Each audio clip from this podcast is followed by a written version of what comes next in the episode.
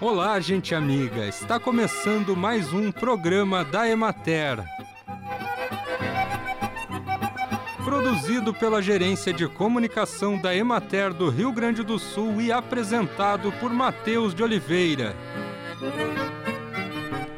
Na técnica, José Cabral.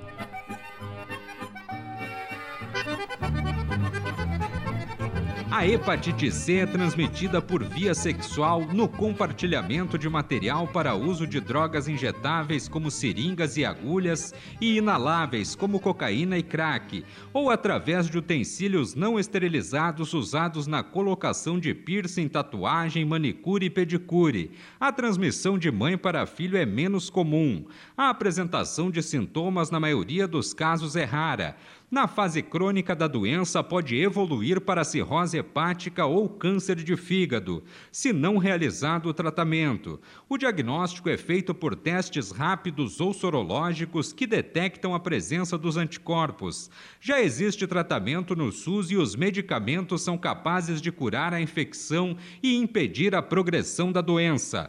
Não há vacina disponível para a hepatite C. A recomendação dos médicos para prevenir a infecção é usar preservativo nas relações sexuais, não compartilhar objetos de uso pessoal como lâminas de barbear e depilar, escovas de dente, material de manicure e pedicure, nem compartilhar objetos utilizados para o uso de drogas. As gestantes devem realizar o pré-natal.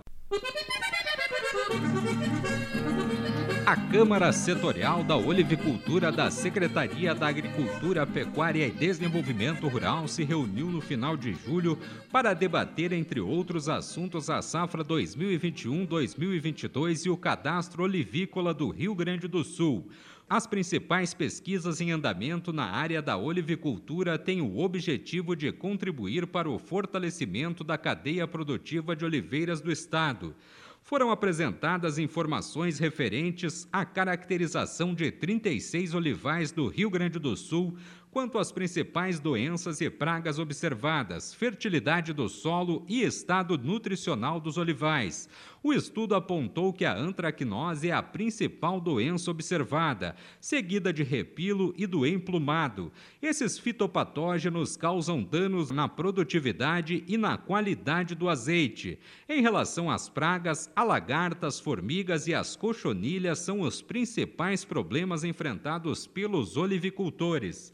Em relação à análise de nutrientes foliares, considerando os teores de nitrogênio e de cálcio, 41% e 77% das amostras, respectivamente, ficaram abaixo da faixa adequada. Acompanhe agora o panorama agropecuário. Na regional da Emater de Soledade, a condição climática segue favorável para as hortaliças em geral.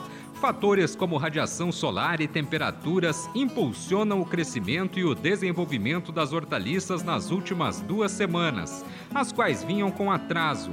Também nas últimas semanas houve incremento do crescimento de brássica, cebola e alho, que possibilitou aos agricultores efetuarem tratos culturais e adubação em cobertura. Segue a colheita da cenoura, beterraba, batata doce e mandioca.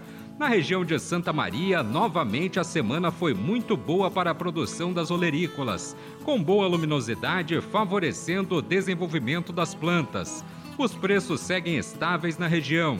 Na regional de Pelotas, a semana de 24 a 30 de julho foi com a continuidade do clima mais ameno, com temperaturas em elevação durante o dia, facilitando o desenvolvimento das hortaliças e melhorando inclusive os aspectos visuais. O abastecimento de hortaliças nos mercados recupera-se rapidamente dos efeitos negativos do clima muito frio de semanas anteriores. A tendência é de manutenção dos preços até aumento de oferta. A colheita da batata em Ibiraiaras está na fase final. Com o avanço da colheita, tem se confirmado a estimativa de rendimento entre 25 e 30 toneladas por hectare. Os preços pagos ao produtor foram de R$ 120 a saca de 50 quilos para a variedade rosa e R$ 90 para a branca.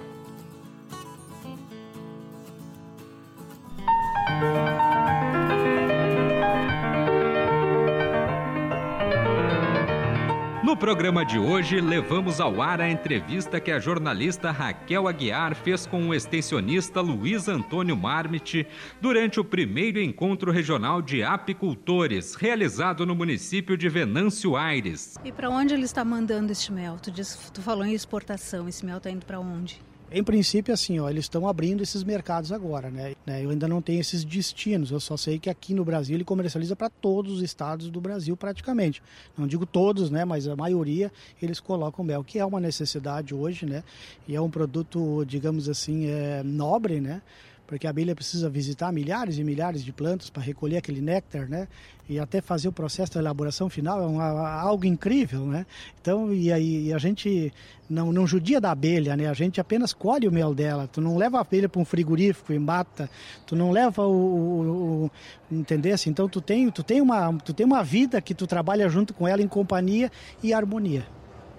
E como é que está a qualidade do mel hoje? Muito boa. Então aqui nós temos assim o pessoal de Santa Catarina que compra também muito mel daqui, o pessoal da Minamel, da Probapes, né? E eles aprovam a qualidade, e eles inclusive vêm aqui e olhar o nosso mel e eles adquirem e acham fantástico, né? Acho que nós temos um potencial muito grande. Então com essa, digamos assim, com esse êxodo rural abriu o caminho para outras possibilidades. Então esses morros aí, né, eles têm grandes aptidões para isso. Nós temos as pessoas certas para isso, que moram lá e estão acostumados com aquilo lá, com aquela vivência, né? E essas são as pessoas indicadas para poder iniciar ou talvez continuar e melhorar a alternativa de renda que é a apicultura. Como é que tu vê o futuro da apicultura? Muito bom. Aqui para a nossa região, que a gente chama de Colônia Velha, que houve muita migração daqui para cima, né? Paraná, Mato Grosso, Rondônia e tal. Aqui é uma colônia mais antiga, então aqui ficou os apicultores em número mais reduzidos. E aí abriu essa possibilidade, que a apicultura agora para nós aqui nessa região, que nós estamos na Mata Atlântica, né, com essa diversidade de mato, nós vamos ter condições de ampliar os nossos negócios, os nossos produtores vão conseguir se fixar no campo. Claro que eles não vão, aqui a gente tem que ter claro, né? Ninguém vai enricar com mel, mas é uma fonte de renda alternativa e tu tem que juntar daqui e dali e assim a propriedade vive, né? E assim é que as coisas andam. E esse produtor ele vai ter condição de permanecer lá no campo, né? E vai ter condição de largar o produto dele no mercado com qualidade, com garantia de venda, né? E claro, daí cada um negocia com o comprador, né? Marmitt, esse evento hoje aqui, qual é o objetivo dele? É justamente isso, abrir os horizontes, porque a gente já tinha vontade de fazer esse evento, eu te confesso, já faz uns 10 anos. Só que o mercado não ajudava muito, nós tínhamos um mercado consolidado das agroindústrias, que é mais uma coisa mais local, assim, cidade e tal, né? Mas nós não tínhamos aquela alternativa para aqueles produtores mais distantes, que é difícil um produtor que mora a 30 quilômetros daqui fazer comércio de pote de mel em mel no supermercado, porque ele tem um custo muito alto. Né? Então esse custo ele é justamente a base do negócio. Como ele vai produzir um mel em tambor num primeiro momento, ou vai a granel em grande quantidade ou média quantidade, o custo dele vai ser baixo, porque ele está lá. Ele vai praticamente vir para a cidade uma vez por ano, por exemplo, ou duas vezes por ano para entregar o seu produto a granel. Então o custo dele é muito mais baixo do que competir com o pessoal que já está consolidado no mercado. De acordo com a publicação Verde Urbano da Organização das Nações Unidas para a Alimentação e a Agricultura, serviços ecossistêmicos são os benefícios que o ambiente fornece para a sociedade por meio dos seus processos naturais. Eles dão suporte à vida, ao bem-estar social e possibilitam atividades econômicas. As árvores e áreas verdes urbanas fornecem uma série desses benefícios e muitas vezes nem os percebemos.